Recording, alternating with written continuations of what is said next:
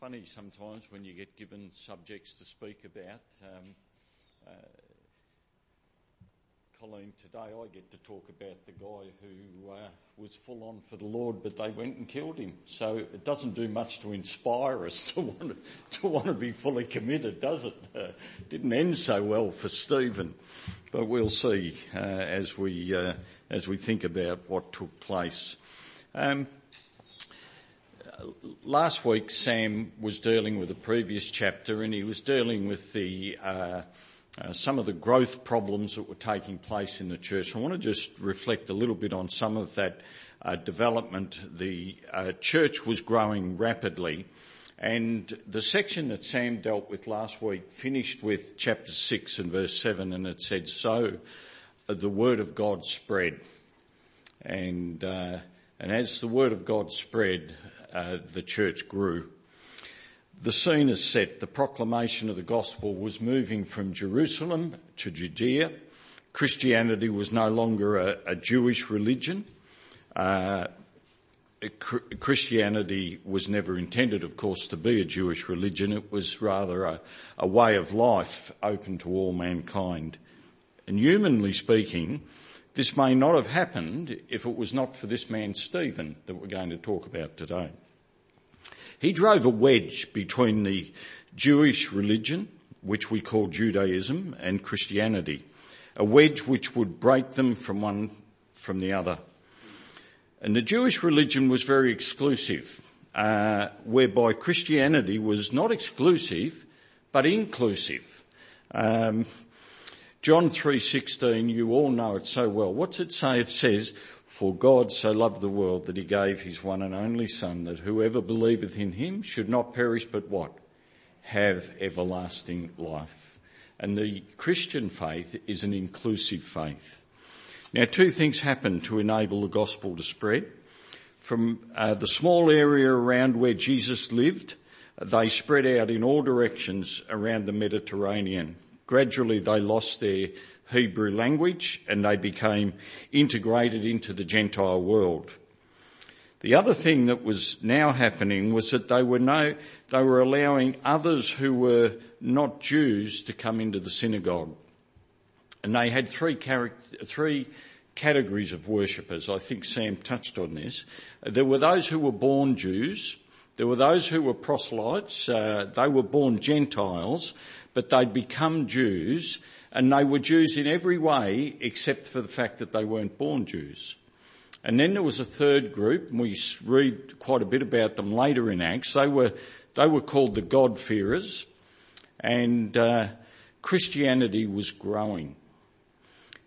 And as Sam dealt with that, he identified last week that there were problems that came with that growth, and he talked about some of those things.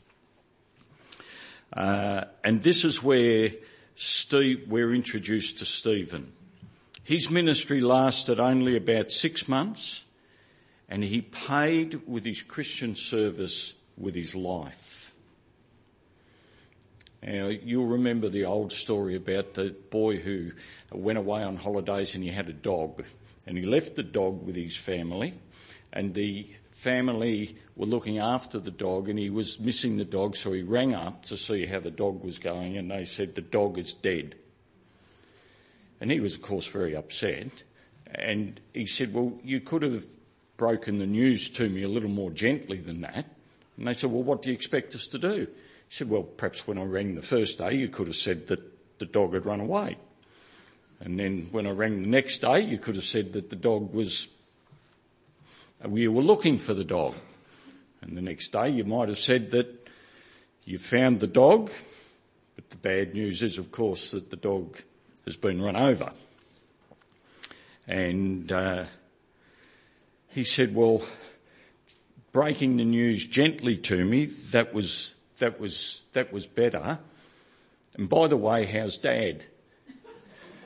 And they said, well, he's on the roof. And I missed out saying that in the story because he should have said, of course, that the, um, he wanted a distraction. He, he really didn't want the hard, cold facts. And there aren't, there's no distraction as to what happened to Stephen.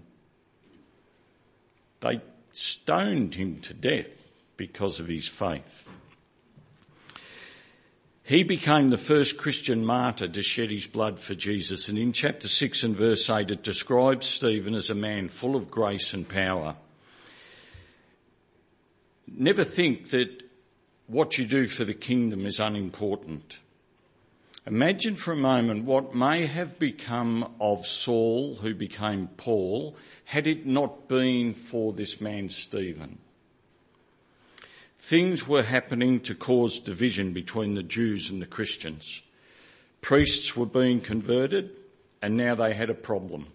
If they believed that Jesus was the Lamb of God and that he was sacrificed for sin, then they no longer needed to offer the sacrifices of animals and, uh, and birds.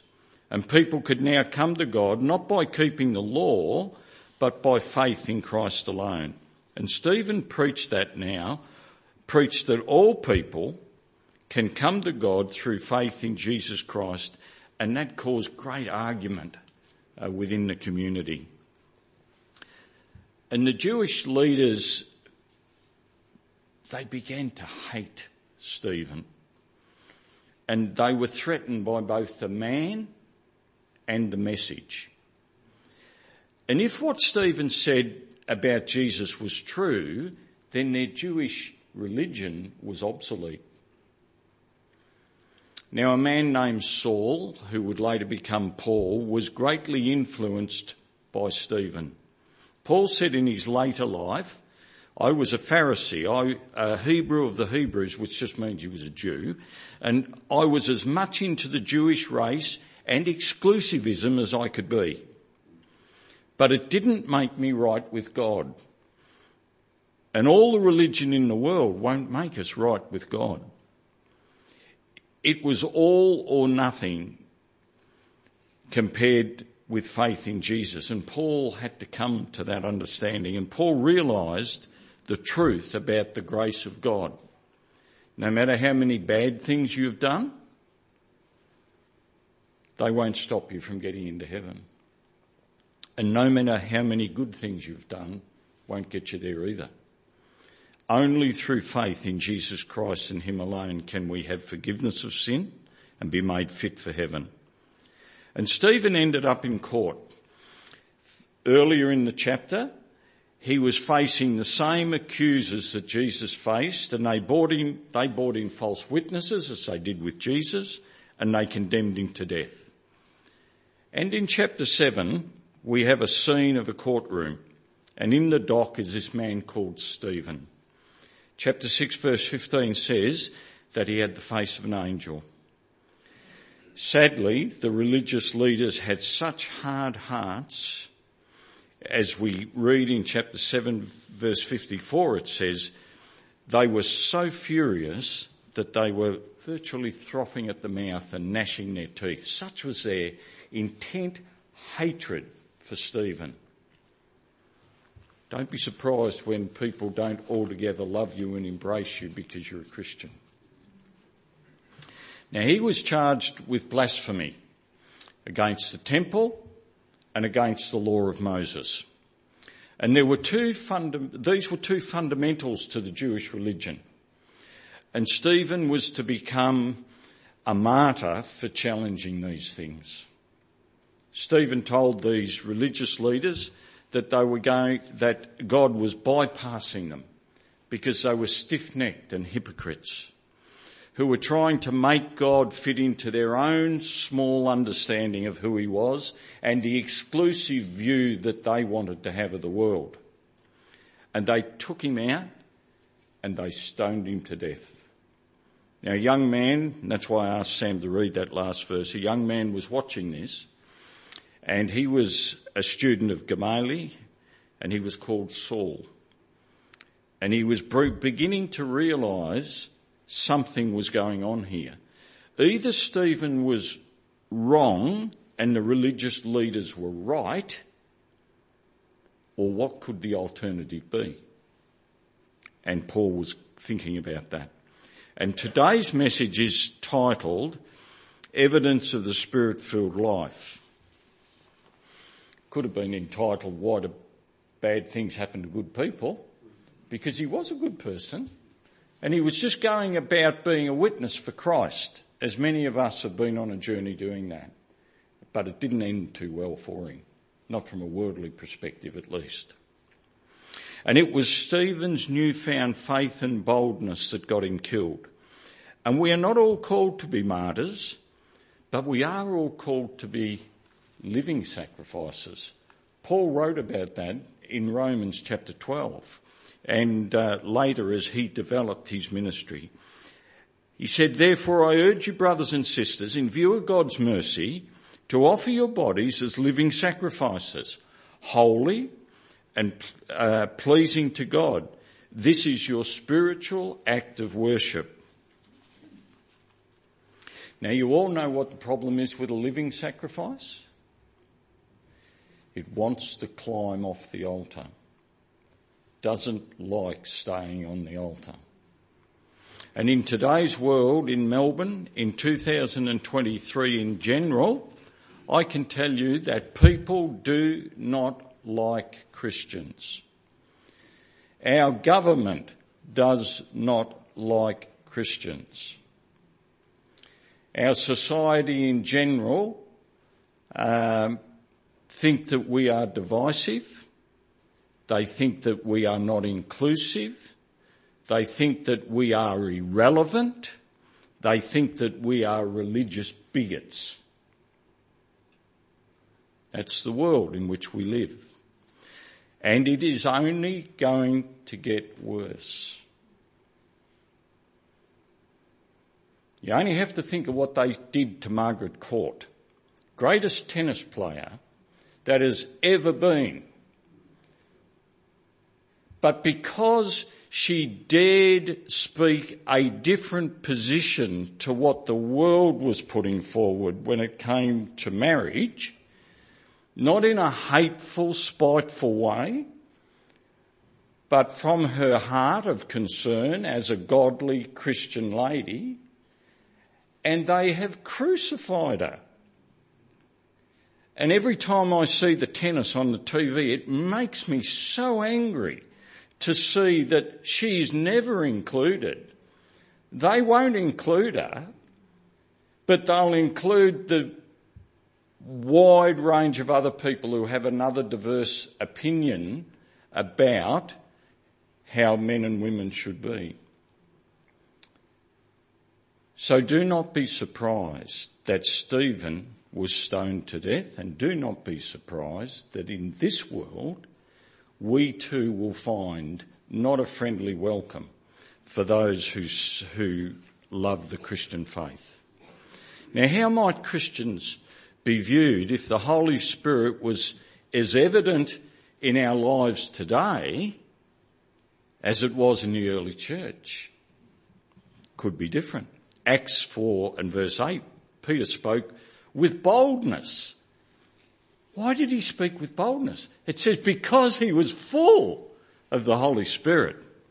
And in chapter 6 and verse 8 we read that Stephen was full of grace and peace. And in chapter 7 and verse 55 it says, Peter, uh, uh, sorry, Stephen, full of the Holy Spirit, faced the raging mob. Now Stephen was a standout Christian in the early church. And what was the secret of his life? He was filled with the Holy Spirit. A spirit filled life is God's plan for all his children. A spirit filled life is God's plan for all of us. Now the Holy Spirit is not uh, given to some elite few, but it's given to all Christians at the time of conversion. And as we look at Stephen, we see what a man or a woman could be like when they are filled with the Holy Spirit. So I want to direct your thinking to a few things that might characterize what a life is like as an evidence of the Holy Spirit in their lives. Chapter 6, uh, verse 1 to 5, which as I said Sam dealt with last week, uh, when problems arose in the early church, it talked about what they did. Now, being a Christian, being filled with the Holy Spirit, makes us fit for service. Because that's what Sam dealt with. These people who were identified were not given great lofty jobs in the church. What were the jobs that they were given, Sam? To wait on tables. But what was the qualification to waiting on a table? It was that they were filled with the Holy Spirit, full of grace and peace. And so the work was, was mundane and a spirit filled Christian is one who is available and ready to serve regardless of the task and regardless whether anyone notices. Acts 6 and verse 8 we read, Stephen became a bold preacher and he performed miracles in the name of the Lord. My question would be, was it Stephen who did that? Or was it the Holy Spirit that was indwelling him? Stephen was simply the channel through which the Holy Spirit could flow. If you go out to Whittlesea, you'll see that there is an open aqueduct. It flows water from, Tur- from um, yeah, Toorong Reservoir to Reservoir, and it flows as an open aqueduct along in that area. And in years gone by, it was an open aqueduct right down to behind our house where we live at Plenty. And there's an easement right along behind us, and it's an open aqueduct. And that aqueduct went right down to Preston. And they've filled it in, probably for safety, but there's a pipe in the ground and it's still the same. And what does it do? It channels the water from out of Toorong to Yan Yean and down and into Melbourne to provide what is needed for the suburbs. And it's that sort of imagery of the Holy Spirit in our lives that we need to get hold of and grasp. That the outflowing of that Spirit to the people that we care for and work with and minister to so that they too might come to know Jesus. In Ephesians 4 and 18 we read uh, a verse and it talks about the hardening, hard hearts that the people had. As Paul wrote to the Ephesian church, he said that they should beware of the hardening of their heart. And that word hardening is the word from which we get the word calcification. And we know that calcification, particularly in a galvanised pipe, blocks the pipe. But to bring it to a more common thing, our, our arteries into our heart, Chin will know better than any of us, gets full of rubbish. And those things eventually lead to heart attacks for some people. And we have to guard against the potential of the hardening of the heart and the hardening of our attitudes and the hardening of our responses. We need to be open so the Spirit of God can flow through us to minister to people. And in Acts 6, 9 to 15, that paints a picture of how Stephen was attacked by the religious people of the day. Why did they attack him? Because they didn't like the message and they wanted to shoot the messenger. They disagreed with him. They lied about him. They plotted to get rid of him. He didn't retaliate against them. This speaks volumes about what the quiet inner resource and strength can be produced in our life when the Holy Spirit is at work. And, and so in Stephen, instead of viciously retaliating against the false accusations made against him, we're not, we told that he didn't do that. And, and it was to me an evidence uh, of the quiet inequality that is produced in our life by the Holy Spirit. Verse 15 says, they looked intently at him and his face shone like that of an angel. Perhaps a figure of speech. Perhaps there was a piece about his character in the, you know what it's like in a really stressful situation and some people just have that quality of being a little more at peace. And for us as Christians, perhaps that can be the work of the Holy Spirit and can be evident. I don't know. Angels in the Bible, of course, some of them were very fierce, some of them were there for certain things that God had sent. So why his face shone like that? Not sure, but I like to think that because the Holy Spirit put him, helped him to be at peace. And so he was not, not so much into justifying his own situation. And then Stephen, he knew the word. Here's another quality. It says he knew the scriptures and his defense in chapter 7 was absolutely riddled with Bible quotation and reference. One after another, after another, after another, after another. He couldn't have done that if he did not know the word. He knew the scriptures. He believed the scriptures. He preached the scriptures. He presented Christ in the scriptures and he applied the scriptures to his listeners. Did he do it? Or did that Holy Spirit who was having free channel in his life enable him to do it? Another evidence. A spirit-filled Christian will be one full of all the scriptures, full of the word of God. Let me read to you some verses over in um, Psalm 115. I love this psalm and it speaks so much about the power of the word of God. How can a young man or woman keep their way pure? By living according to the word of God. I seek you with all my heart. Do not let me stray from your commands. I've hidden your word in my heart so that I might not sin against you.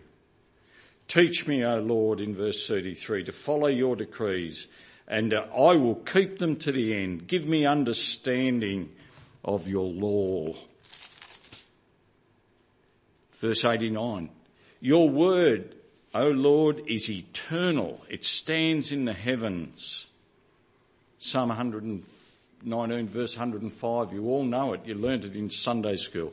Your word is a lamp to my feet and a light to my path. 133. Direct my steps according to your word. Let no sin rule over me. Make no mistake. It's been said a hundred times from this pulpit. This book will keep you from sin. This book will give you the strength for the day. This book will impart to you the knowledge of the work of the Holy Spirit and what the Holy Spirit can do in our lives if we know the Word of God. And Stephen, I believe, one of the evidences in Stephen's life was that he knew the scriptures. Being filled with the Holy Spirit will sustain us in difficult times. Now in chapter 7 verse 54 to 59 that Sam read, that was a tragic time in Stephen's life. There's no question about that. He was not filled with self-pity. He didn't beg to be spared. In verse 55 it says, he looked up, full of the Holy Spirit, and he saw the glory of God and Jesus standing, which is very significant. We could preach on that a whole sermon on the fact that like Jesus standing, almost looking over the precipice of heaven and seeing what was going on in Stephen's life. And Stephen drew from, from um, that difficult situation a vision of Jesus in heaven and the angels and those surrounding the throne. And it gave and empowered him for the difficult times. And I want to say that in difficult times, look up. Look up to heaven. Look into the word. Look and see what God has done. And it will lift your spirits. We all face difficult times in life life is a journey and it has lots of twists and turns. And sometimes around the corner is something pleasant. And at other times it can be difficult. It might be family. It might be employment. It might be relationship. It can be a whole host of things. But look up and draw strength as uh, Stephen did in difficult time.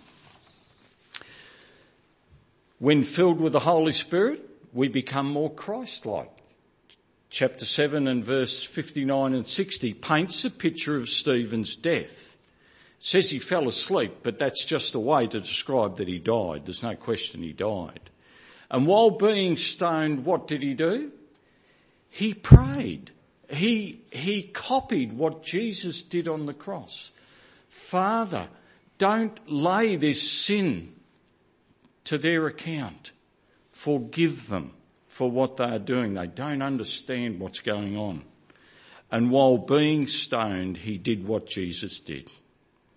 And to me, what a clear evidence of the, what the Holy Spirit can do in a life. A person filled with the Holy Spirit will be missed when they're gone. Chapter 8 and verse 2 it talks about the sorrow that filled the hearts of the godly men who carried him to his burial. These were qualities that set him apart. And when the Holy Spirit is at work in our lives, it will be obvious. Now, biblically, I think one of the main evidences of a spirit filled life will be the evidence that we have in Galatians, the fruit of the spirit. In Galatians 5:22 we read about an evidence if the spirit of God is at work in your life it will produce fruit and the fruit love joy peace patience kindness, goodness, faithfulness, gentleness, and the one we all have trouble with, self-control. But this is a fruit. And these are aspects of what is the work of the Holy Spirit in our lives. And if we are cultivating these things through reading the Word, through prayer, through fellowship, God will produce this fruit in our lives. And these qualities, I want to say, are not produced overnight or by some special extra experience. Now we could talk a lot about that today. I had a very brief discussion with Andy yesterday and I said I perhaps might talk about having the second blessing or something today. But he, he warned me that that would probably not be so well received. I'm not into the second blessing. I do believe at conversion we are given all that we need in Christ to live godly lives. However, I've been along the journey long enough to know that there are plenty of times when I do not open myself up to the work of the Holy Spirit in my life. And so if I was in certain churches, I might call that a second blessing when I do that. But I might also call it a rededication or a fresh awareness. But for me, there are times and cycles in life when we feel closer and further away to the Lord. The Word of God will help us stay closer. And we know the old adage about you take the coal out of the fire and it might be glowing red, but it's not too long before it's black and smoking. Put it back into the fire and it gets reignited again. We need to be in the fire. We need to be encouraged and motivated that way. So these qualities aren't produced just by some special experience. And I want to say that being filled with the Holy Spirit is not sinless perfection. We've got some older people here. PC's having a birthday. I'm amazed at PC's age. Rob and Lorraine, older, strong Christian heritage. But Rob would tell us today that you don't achieve sinless perfection in this life. And no one achieves it in, this life. Godly men and women, young or old, still have feet of clay. Another reason why we so much need the work of the Holy Spirit in our lives every day. The full, fullness of the Spirit is a matter of progressive maturity, I believe, in the life of a Christian. New believers, they get all excited, they're so yielded, so, so full of what God is doing and, uh, and that's wonderful. But somebody who has walked with the Lord, who has been yielded to the Holy Spirit for many years, they will have a richness about their character that is not achieved in five minutes. It takes a lifetime journey. And we are all at different parts of the journey, but praise God, we are on the road. We are not yet what we should be, but one day we will be and that's fantastic.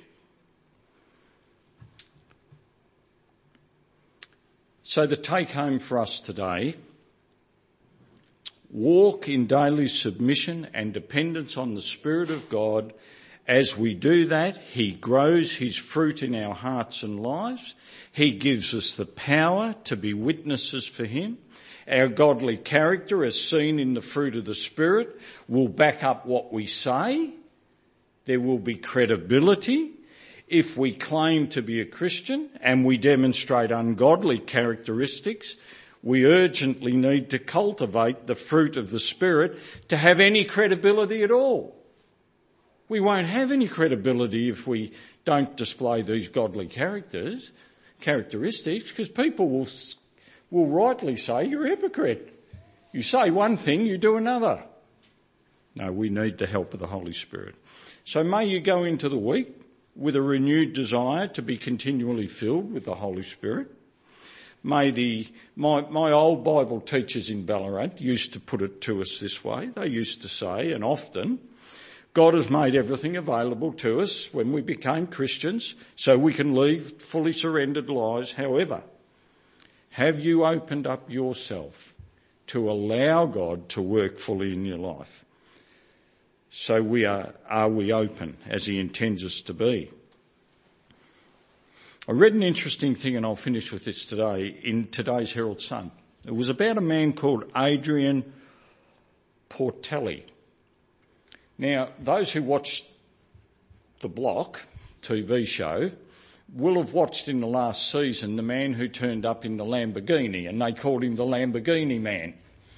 And they, he was bidding for one of the houses and the other man who often buys those houses, who's very wealthy also, he was a little bit shocked.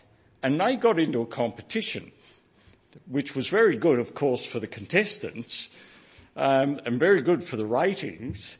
And they paid a million to two million dollars more than the property was worth, all because one wanted to beat the other one. Their egos got in the way, and they pumped each other up. So much so that the man who normally buys a lot of things, he said, I hope you got the money. And this Adrian Portelli said, do you want to see my bank account? And he said, no, I don't have to see your bank account. And of course, he did go on and buy one of the houses. But I read an interesting thing in today's paper about him. He's a young man. He's into tech stuff. That's where he's made his money. He's only young. He said, I've got so many cars. This is quotes from today's paper. I've got so many cars, I don't know how many I've got. I've got so many houses, I don't know how many I've got. He just bought a $39 million penthouse in Melbourne. He said, I've got five or six houses on the Gold Coast. They're all furnished. No one lives in them. He said, I just buy them because they, they, they, they go up in value. This is what he said, quote, I have lots of money, but I am not content. I am still not happy.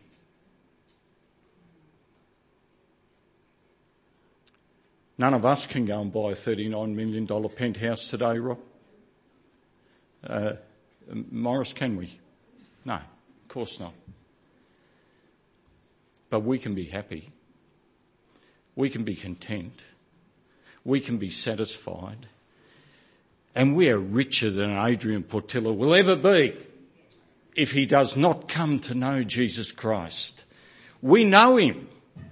That's, uh, that, that's the exciting thing. And the work, the evidence of the Holy Spirit in our lives is that it will, it will give us a richness about the quality of life we live that will impact the people we live, uh, that we come in contact with. And I pray that might be your experience this week. Let's pray.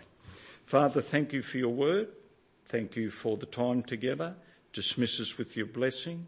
Pour out your Holy Spirit upon us so much that we cannot contain it, Father. Help us to, to just ooze the work of your Holy Spirit to the people that we live with and communicate with and the, the, the community around us. And may we be known as people of the book who love your word and who are faithful to you. Thank you for the richness that you have brought into our lives through our relationship with you. Be with us now and the remainder of the day, we pray in Jesus' name. Amen.